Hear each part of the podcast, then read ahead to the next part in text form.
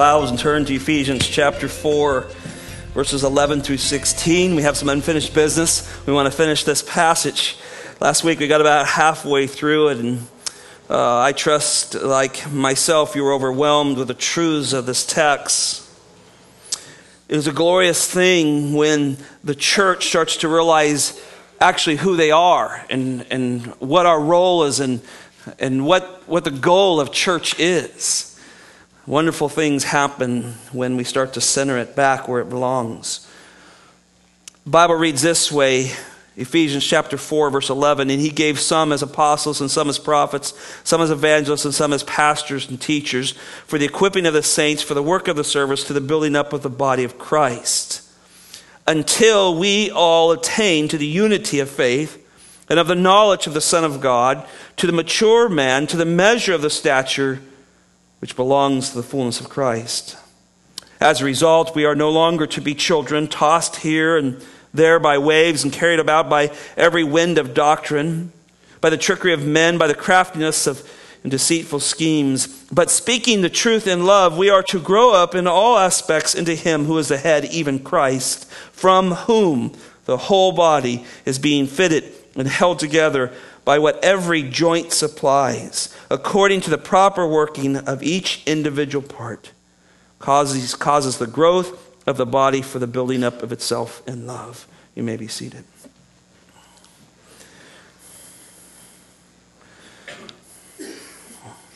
Well, Father, this morning we can't do this work alone. I can't preach this word without your spirit.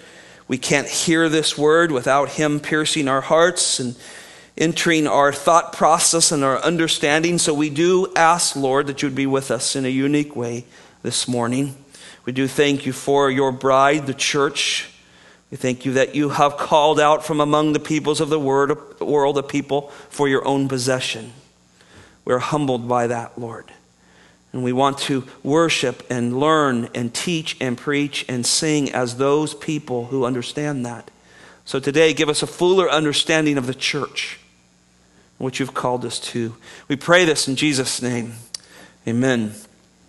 Last week we jumped off with verse 11 here, and we begin to understand what God is doing here. He has given us incredible detail to how the church is to operate. We saw in verse 11 that He has gifted the church down through the ages with men. He's given them apostles and prophets. These men that walked with Jesus, these men who gave the Word of God out before the canon was complete, before we had a full canon of scriptures, they were speaking it, writing it. He also has given the church evangelists, those who preach the gospel to the lost, who proclaim people proclaim to people how they can have their sins forgiven, how they can have a right relationship with God. And he's also given shepherds, pastors, and teachers to the church to care for them verse 12, we realized that there is an equipping process that goes on. This is what men that God has given to the church down through the ages have been doing and what they should be doing and continue to do.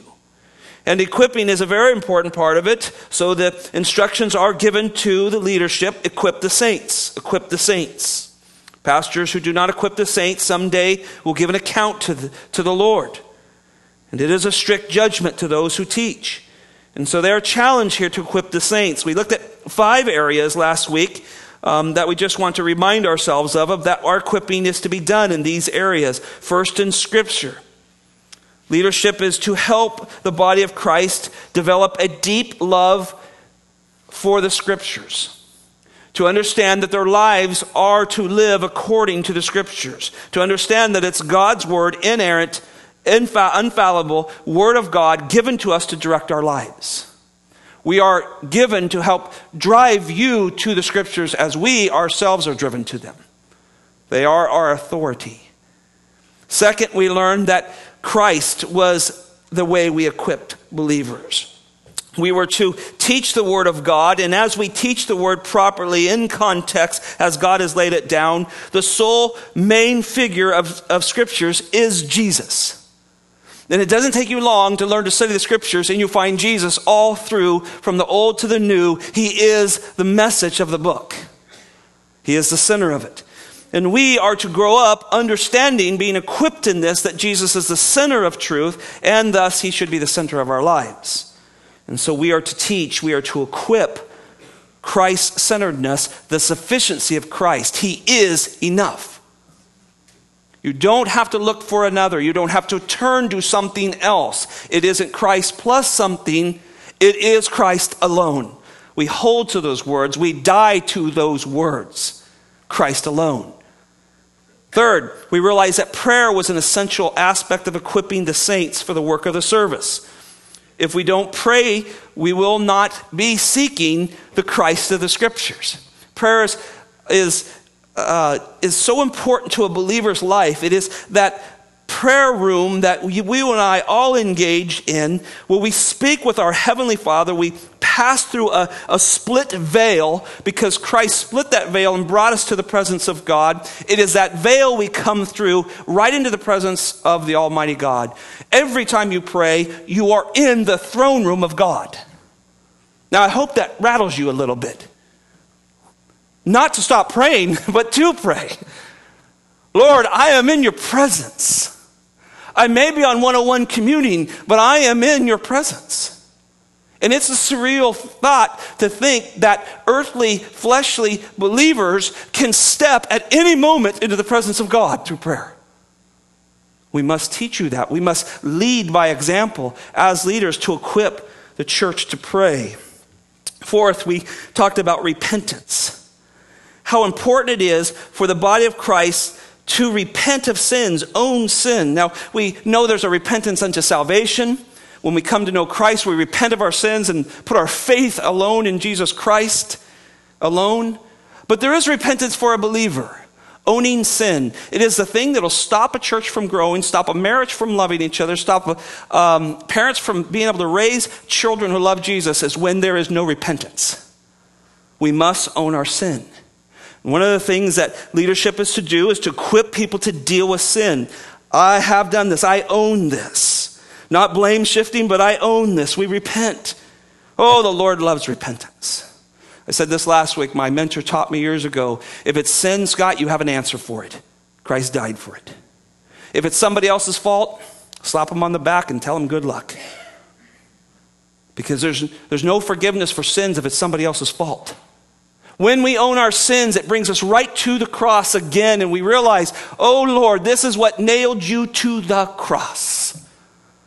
I am so sorry. Give me strength, Lord, by the by your work on the finished work on the cross to not live that way any longer. Repentance is crucial to a healthy, growing church. Suffering we was the fifth one we talked about equipping Suffering is part of our lives. We live in a fallen world. We deal with sin, the, the, the, the problem of sin in every realm our bodies, our homes. If you don't paint your house, what happens to it? It eventually deteriorates. Now, you can put the best stuff on there, you may get 20 years out of it, huh, Phil? But, but, but you got to take care of it, don't you? Everything is decaying. When sin entered the world, what came with it? Death by sin. And so suffering is part of a believer's life. But you know what our great God does? He takes suffering to help refine us. He allows us to suffer, He allows us to go through difficulties. He allows us to see people struggling from some illness or, or some, something that happened to them, even from the womb back to realize that we need a Savior. We need a Savior. We live in a fallen world, and when we suffer, we should realize that God allows all things for His purposes to come into our lives. You fight suffering, and you'll get a hard heart.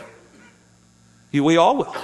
We'll, well, our hearts will become hard. And so, one of the things that leadership is to do is help, encourage, love, help you suffer that brings glory to the Lord. That is what we are to do. Next, we looked at service. Service is a result of faithful men holding up Christ to the body, and whom in return respond with a worshipful service for the Lord. That's our goal to preach Christ to you. You fall in love with Christ, and you start to see needs and meet them. Uh, we could give you list and list of things to do around here, and they would probably get done, but then you would quit and move on. Or we can teach you to love Jesus, and you start seeing things we don't even see. That's what happens. We equip you to love Christ so that the service is coming from our hearts. See needs, meet them. You'll find your gift. Building up this is the result, the inevitable result of preaching Christ. The flock is built up, the body of Christ is strengthened. Our Lord is at the head, He is at the helm, He is the captain of our salvation. And even the roughest storms, we find ourselves being built up because He's there building us up. Then we look at verse 13. Notice this verse again, how powerful this. We, this is the this is the pinnacle of what we're after. Until we all, that's you and I, every one of us, attain to the unity of faith and of the knowledge of the Son of God, to the mature man, to the measure of the stature which belongs to the fullness of Christ. This is a verse that helps you understand God's plan for the church. He is transforming us individually each and every one, so that there's a complete unit full of diverse gifts, diverse body, all working as one to reflect Him, to reflect the Lord Jesus Christ. He is bringing us into that stature, that fullness of Christ. This is His goal for Grace Bible Church. That is where we left, left off last Sunday. Look at the next point in your bulletin. I think it should be point one.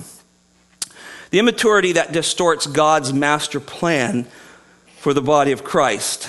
Notice in verse 14, your Bible may say in order or uh, so that or as a result. We are no longer to be children, tossed here and there by waves and carried about by every wind of doctrine, by the trickery of men, by the craftiness and deceitful schemes. Now, what Paul does here, in just led by the Spirit, is he, he uses a negative to bring about a positive. He says the results of this maturing process that God is taking us through is He's conforming you and I to be like Christ, to, to look and reflect more like Him individually, so collectively we become a picture of the incarnate Christ on earth. While that's happening, what will stop is this immaturity that often dominates the church today. So he uses a negative to build a positive here. So he says, We will no longer be like children. Notice he says, tossed here and there by waves and carried about by every wind of doctrine. This is a result of not being anchored. Can you see that?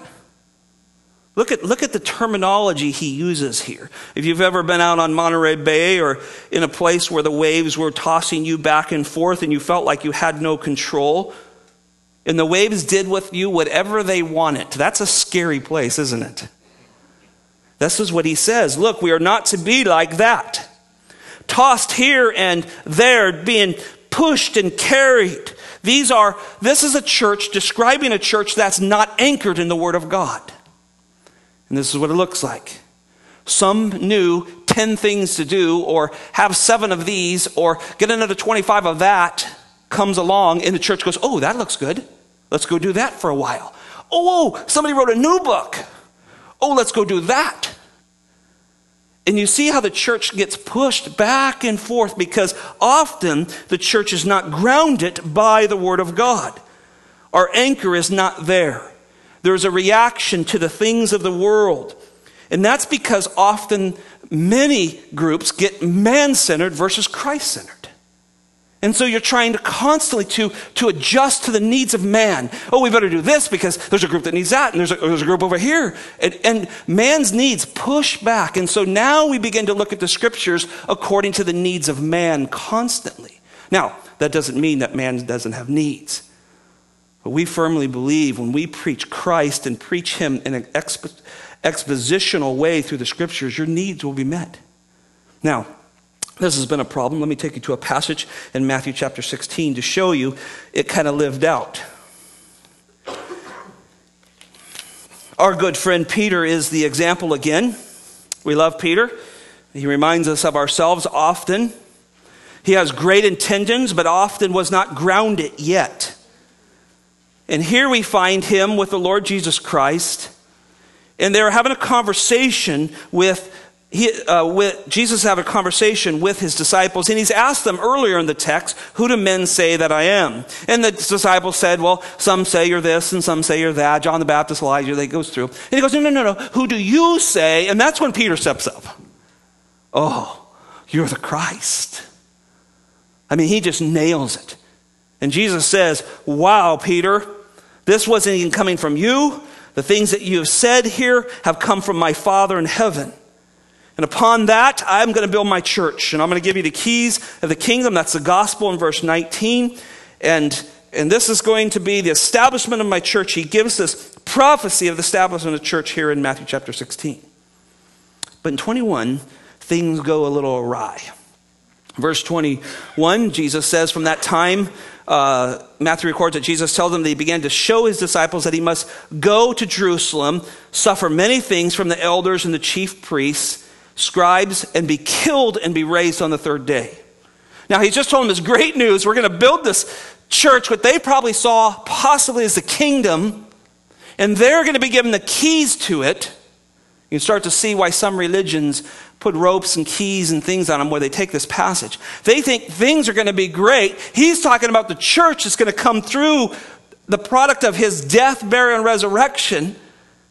And he kind of gets lost in this because Jesus says, Oh, by the way, I'm going to die a terrible death.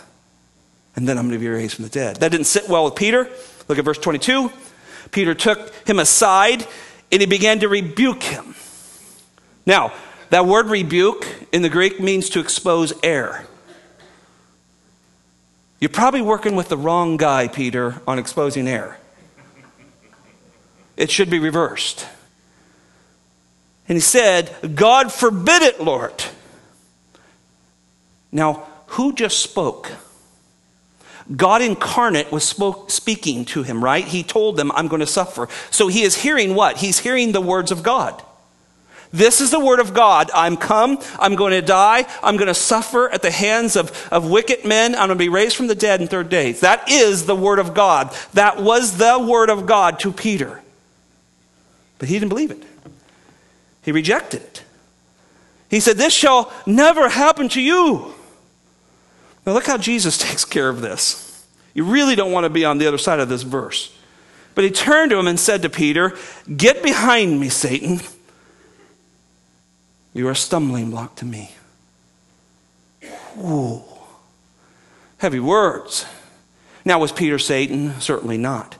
But who was the greatest arch enemy to God's eternal plan that only Jesus Christ could carry out? Satan.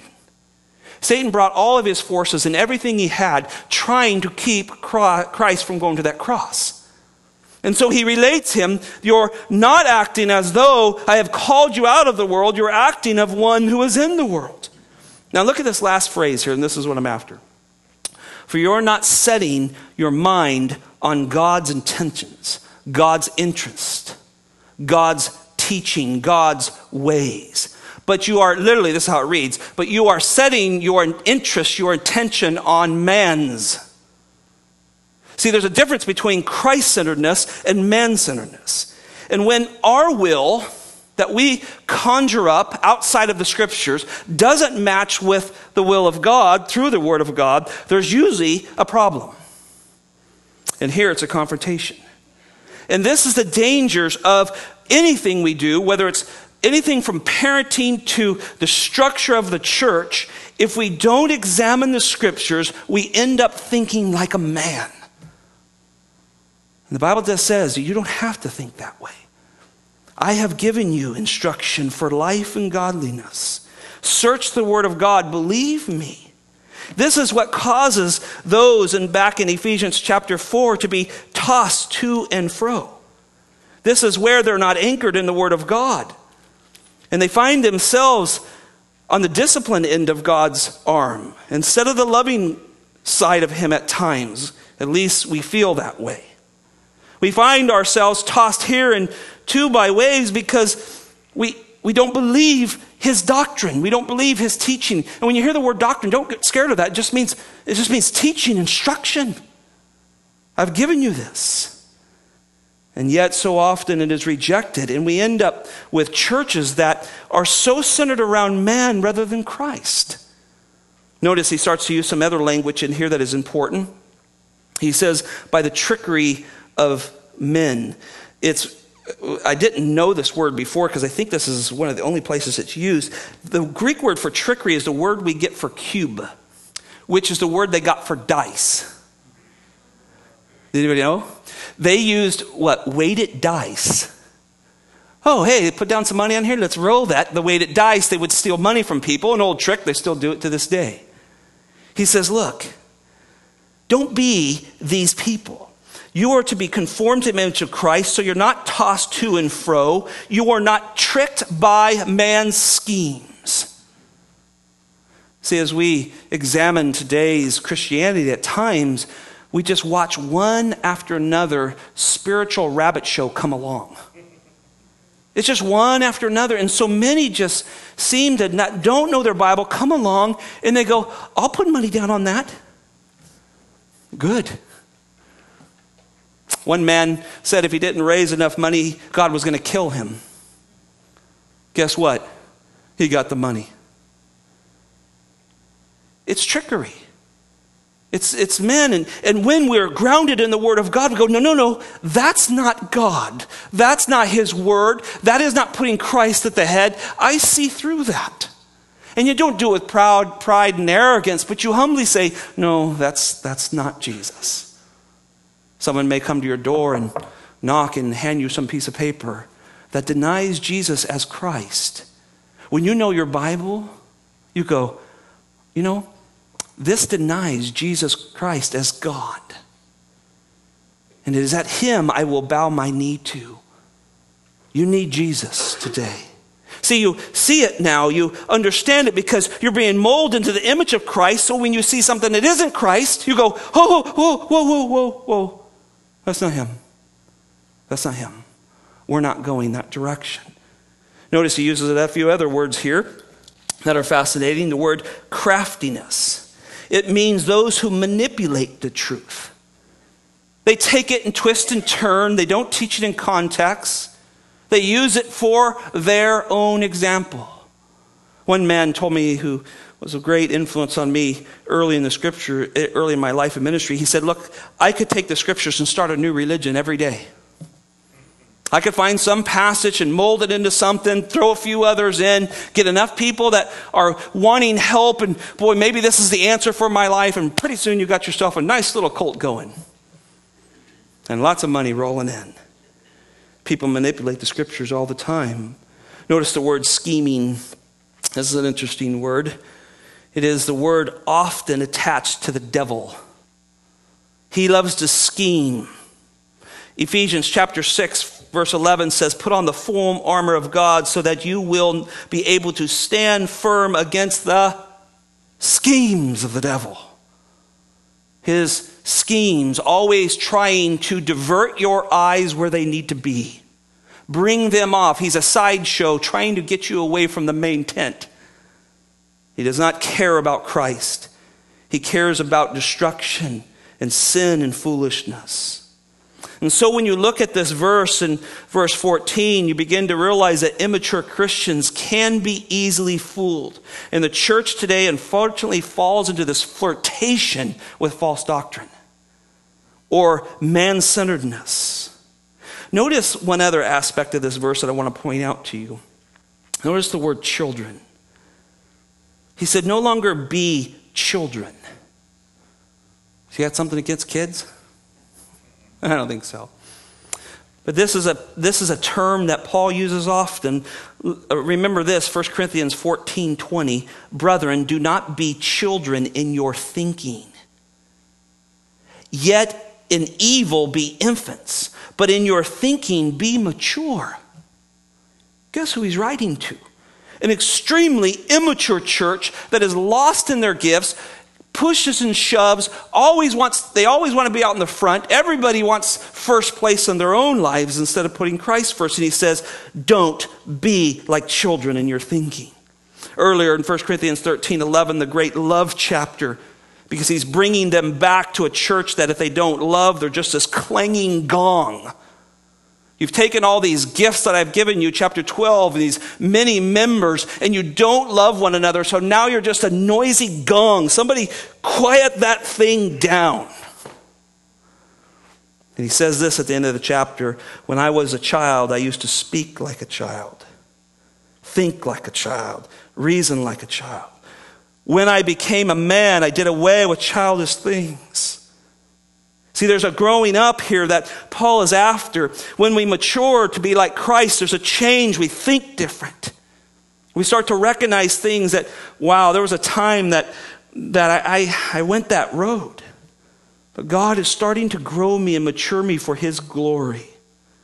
1 Peter chapter 2 verse 2 says, "Be like a newborn babe." But a newborn babe longs for the pure milk of the word so that he may grow in respect of it. You go, Scott, I, I'm new in the faith, man. Drink the word of God. Read it, study it, memorize it, put yourself under it anytime you can. Grow in respect to your salvation. Understand what the Lord is doing. When Christians commit to loving and knowing and living out God's plan, we are anchored and not easily moved, not easily tricked, and not easily falling under the schemes of the man and devil that are become obvious to us. Peter said, resist the devil, stand firm in your faith. It's not hard to illustrate this. Um, in, the, in banking and metals and paper money and all of that, what do they do? They run so much real stuff through so that when one is false, what happens? Whoa, that doesn't feel right. See, study your Bible. No, and you may be listening to, quote, Christian radio, and you go, what was that? That sounded right. You'll even notice that. You'll watch the news on five o'clock or six or whatever you watch it, and you'll go, oh no, they're going down a wrong track.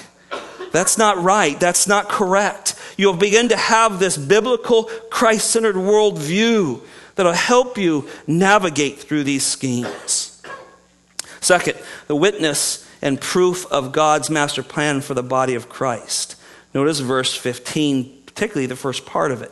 But there's a conjunction there, leaning, really linking this negative thought. Don't be tossed and fall into this trickery and schemes, but, but instead speak the truth in love.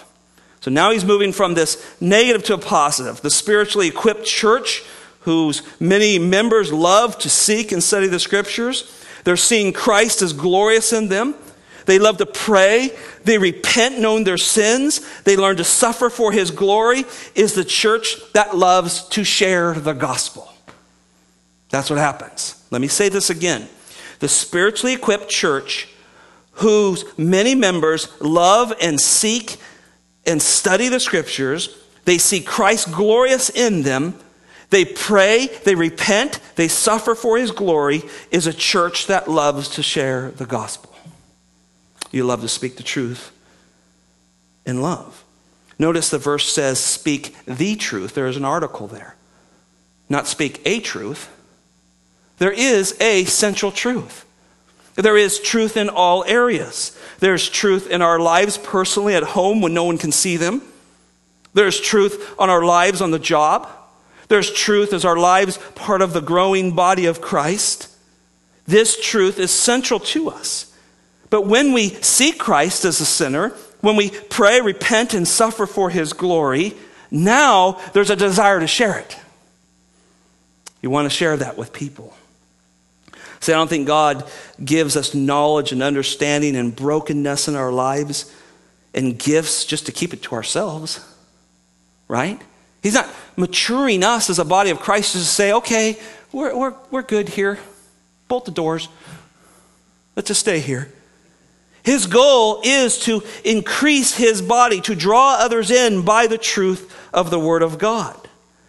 And so all this is given to us in order to do the work of the service, in order to build up the body of Christ. Speak the truth in love. One thought on this is there's a tendency that we could speak truth, but we don't do it in love. Now, what does that do to truth? If we speak truth but don't do it in love, does it remain truthful? It's a good question to think about. Let me give you an example. If you see someone that is doing something that opposes your Christian worldview, and you come down with them on a verse, you find a verse and you take it and use it like a sledgehammer on them. The verse is, it isn't the verse's fault, right? It is the way it was handled. Now, you may have spoken truth, but to that person, that truth was obliterated. They never heard the truth because it didn't come with love.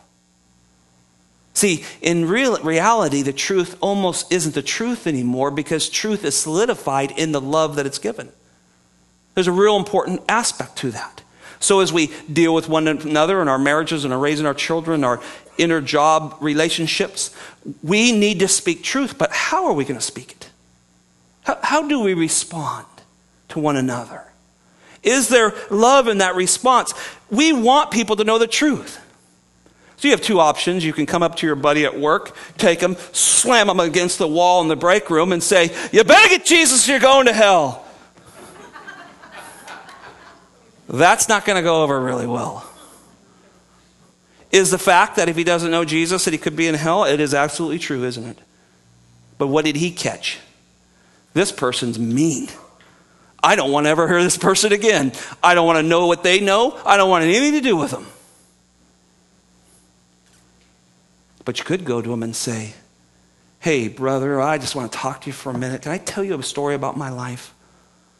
I was a terrible sinner. Oh, I was raised in a suburban America and went to school and had brothers and sisters. But I was evil. I didn't love God. I chose to live my own life and live for Him, and I was hellbound. And then one day, someone shared Jesus Christ with me that He hung on a cross and died for all of that. And I gave my life to him, and, and he took me and washed my sins away, and, and I, I'm going to spend eternity with him. Would you like to study some scriptures with me at break or at lunch? See, same message, but spoken truth. Spoken truth. We can do that. God empowers us to do those things. Notice in this verse it says we are to grow up in all aspects. Now, I want you to make a little word play here. Verse 14, he said, Don't long, Do not longer be children. We are no longer to be children. Notice in verse 15, he says, We are to grow up. Think that's a word play going on there? You see that? Verse, verse 14, don't be children. Verse 15, grow up. Grow up. Now, children that are in here, it's okay to be a child. you are a child physically. But adults, it is no longer proper for us who have the instruction of the Word of God to remain in an infant stage of Christianity. We are to grow up. When we speak the truth in love, we will grow. We are to grow up. This, is, this word is used, it's a subjunctive verb here, so it has more the idea that you should be growing up now. You, you should be going up. Hebrews chapter 5, I shouldn't do this, somewhere in there, it says that you ought to be teachers by now. Instead, you're still nursing a bottle. That's my interpretation of the verse. But it's true, read it. You can't eat steak. You can't eat meat of the word. You can't deal with doctrine and sovereignty of God and salvation and truth. You're just sucking a bottle because you're so caught up in self. Grow. See, he's pushing us grow, grow, grow as I have taught you to, and be conformed to the image of the Lord Jesus Christ. See, when we don't grow, it hurts our connection. Because you'll see as this verse unplays that we are connected together by Christ. And these individual people are all tied together by Christ. And He is the one who causes the growth. Look at Colossians chapter 1, verse 10. I want to show you this verse quickly. Just to your right, two books. Verse 9, he doesn't stop, cease praying. We talked about this last week for the body of believers at uh, uh, Colossae. Here in verse 10, he says the reason why he's wanting them to grow, verse 9, in their knowledge of his, of his, God's will, and their spiritual wisdom and understanding. And the reason he wants them to grow, notice in verse 10, so that you will walk in a manner worthy of the Lord. Notice this to please him in all respects, bearing fruit in every good work, and increasing in the knowledge of God. These are beautiful terms here. To please him in every respect, in all respects. Wouldn't that be nice to lay your head down at night and say, Lord, I, boy, I please you in marriage. Thank you, Lord. I please you in, in parenting and job. Lord, I didn't I couldn't do that without your help. Boy, I want to get there. Isn't that what he wants us to do? That's what Paul's praying for these body believers. Go back to our text with me and look at the end of this. The last point this morning is the eternal and central power, the internal and central power to God's master plan for the body of Christ. Look at the end of 15. That we may grow up in all, your Bible might say, every aspect into Him. Every. That word all, these are my favorite little words to circle in my Bible, all. It's, an, it's an inclusive. It doesn't let us act like unbelievers on the job and believers when we come to church. He wants us to grow up in every aspect, all aspects into Him. That's Jesus, who is the head. Growing up. This is this is loving believers testifying of truth who are growing in every aspect of the church and, the, and where God has placed us in, in a Christ centered way because Christ is the head. Think about that. If you look at the way God designed our bodies, there's a brain within the body, it is the control center of the physical body. It, not, nothing Nothing works without the head. When the head is gone, it is it can be kept alive. We, we have record. I don't know if you all saw that article of the woman who died in December and they kept her alive and she birthed a baby this, this last week. And her husband rejoiced over the birth of this little child and then had the funeral for the mom.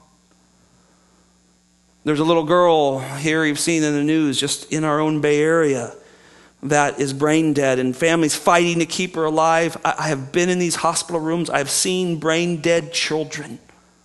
And it's, it's frightening, it's difficult. They have movements, things happen, but in reality, nothing's working except machines. And it's extremely hard to watch. Parents say, okay, let them go. The point is, if Christ isn't the head, things can function. A woman had a baby with a brain dead. Things can happen. Church can do stuff. There can be programs. But in reality, it's a sad state.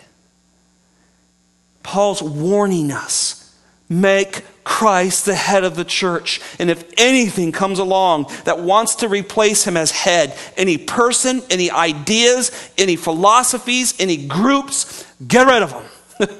it doesn't work. He's warning us, it doesn't work. Keep him as head of the church. Let me show you two verses that, that we cling to. We cling to as leadership and as a church. Go to Colossians, back there with me, just real quickly. Verse 18.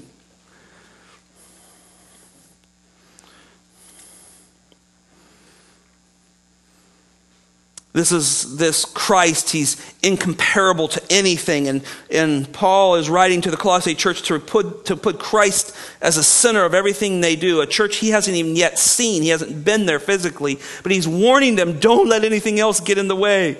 And in verse 18, he says about Jesus, Jesus, he is, the, he is also the head of the body the church. He is the beginning, the firstborn from the dead. He's, he's the first one raised so we can have evidence that will be raised from the dead so that he himself will come to have first place in everything. So, when the guys, the worship leaders get together and have a meeting and we talk about what? How we can keep Christ centered in our music and in our worship. We talk about preaching and teaching and training men. How can we help keep Christ the central theme of all that we do here when we get together and work on children's ministry? God is raising up people to care for our young ones. We get together and we talk about how we can present Christ to these children so they fall in love with the Christ of the Scriptures.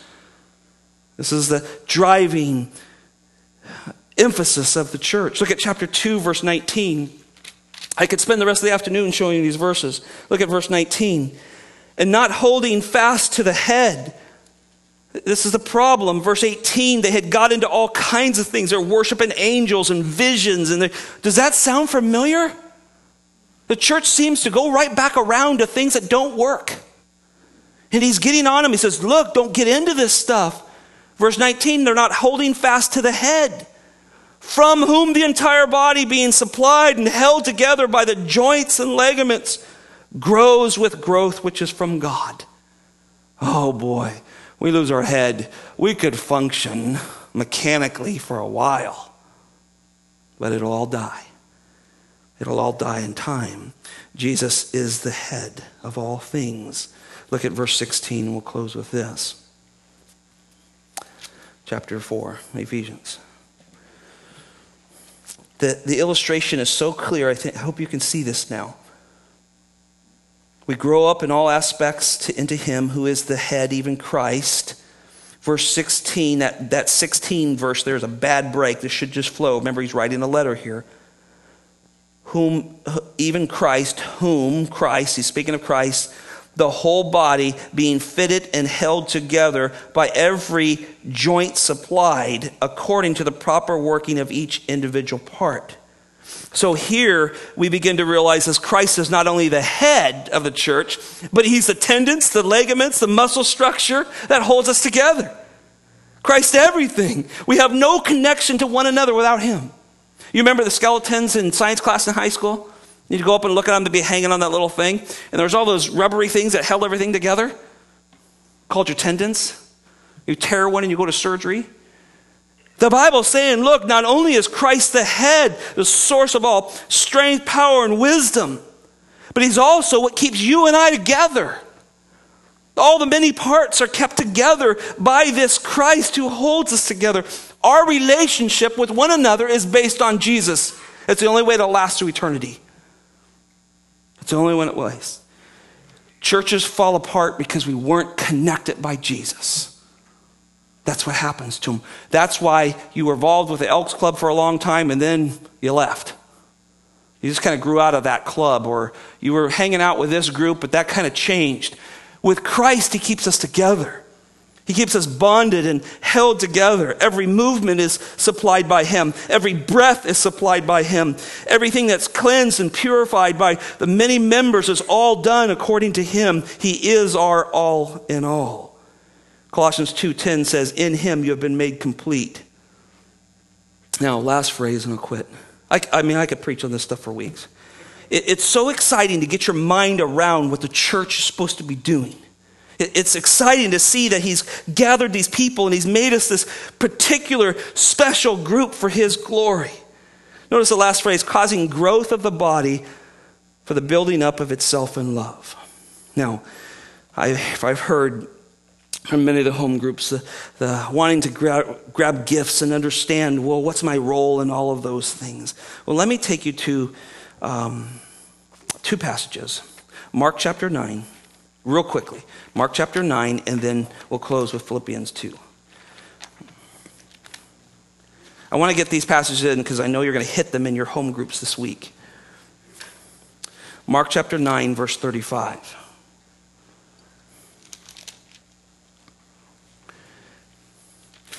Jesus has been seen by um, Peter, James, and John in his transfiguration. They know he's the Christ. They want to be in his kingdom. And so he tells them how they can be the greatest in the kingdom here. This is his answer to them in uh, Mark chapter 9, verse 35. It's the answer for us as well. Sitting down, he called the 12 and said to them, Now listen to what he says.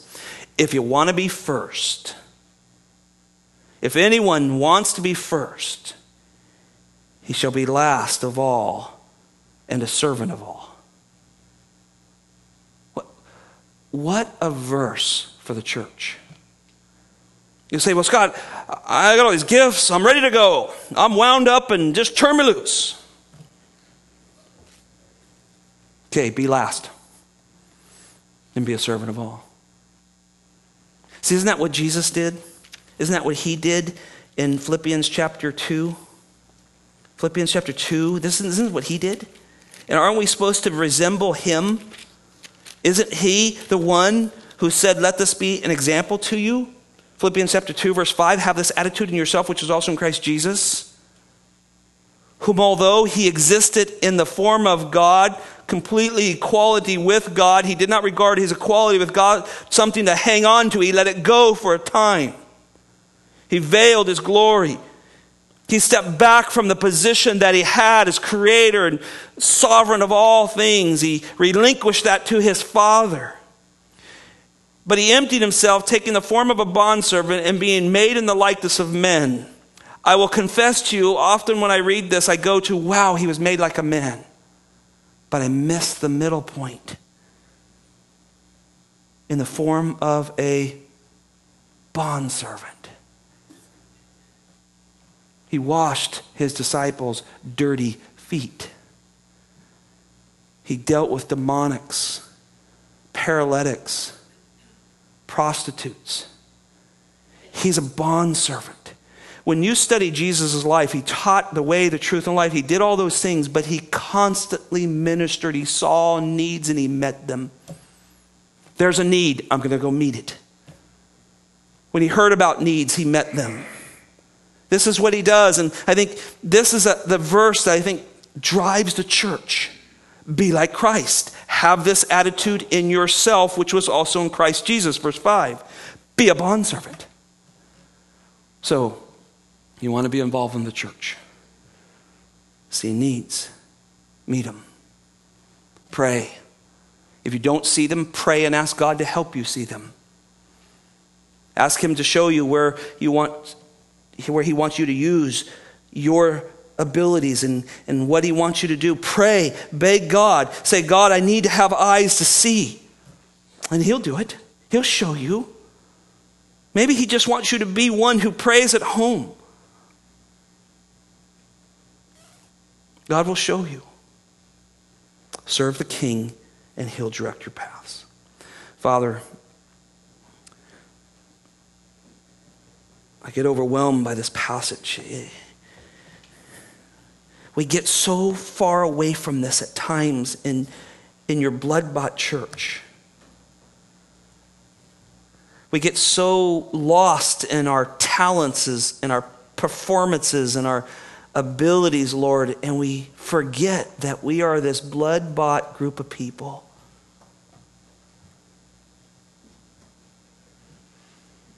We were not chosen because we have some special gift that you couldn't live without.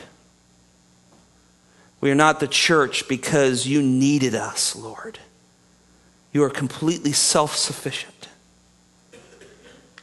We are these people chosen from the winds and seas of humanity that you've brought us in to make us part of your body, Lord. This is a special group of people, Lord that you washed our sins away, and you give us the title of bride, as bride to Jesus Christ. Lord, let us not overlook what you've called us to be a part of. Let us not make church about us. May we keep the head securely fastened as the head, the one that gives life and breath to all things.